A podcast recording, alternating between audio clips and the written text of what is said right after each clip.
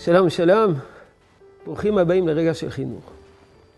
אז אם כן, כיצד מחנכים ילדים קטנים לבחירה נכונה בתחום המזון?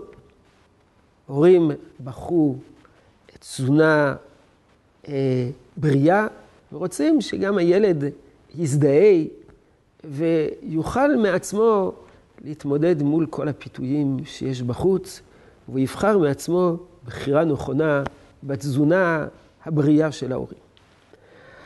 אז יש שני דרכים. הדרך האחת היא כמובן חינוך והסברה. צריכים להסביר שזה לא גזירה, שזה לא הרעת תנאים, שאדרבה, המזון שהוא מקבל בבית, או שילדה מקבלת בבית, זה מזון עדיף, זה מזון יותר טוב, זה לא מזון פחות טוב. מה שבחוץ, יש כל מיני ממתקים, מלאי סוכר, זה לא טוב, זה לא בריא. אני אספר אה, מה... מהניסיון האישי שלי. אמא שלי הייתה מחלקת לי דמי כיס. אבל כשהייתה מחלקת לי דמי כיס, ויכולתי לעשות עם דמי הכיס מה שאני רוצה, יכולתי ללכת למכולת השכונתית ולקנות מה שאני רוצה עם דמי הכיס. אבל אמא שלי תמיד הייתה אומרת, אבל אם אתה הולך למכולת, אל תקנה לכלוכים. לכלוכים, אני אלך למכולת, אקנה לכלוכים. לכלוכים הייתה הכוונה שלה לכל מיני ממתקים אה, אה, לא בריאים. אז היא כינתה את כל הסוג הזה של ממתקים לכלוכים. אז זה ביטוי קשה מאוד.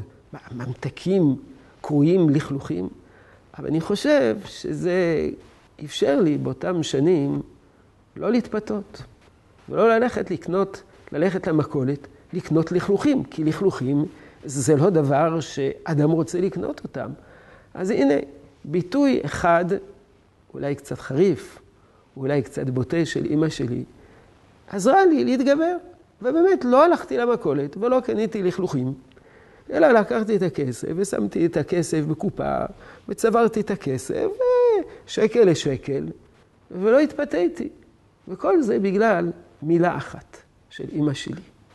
אל תקנה, אל תבזבז את כספך לקנות לכלוכים. אז זה מה שאנחנו צריכים לחנך. צריכים לחנך את הילדים שלנו שה, על אורח חיים בריא, ושהפיתויים הם לא טובים. הם נראים מבחוץ טובים, אבל הם לא טובים.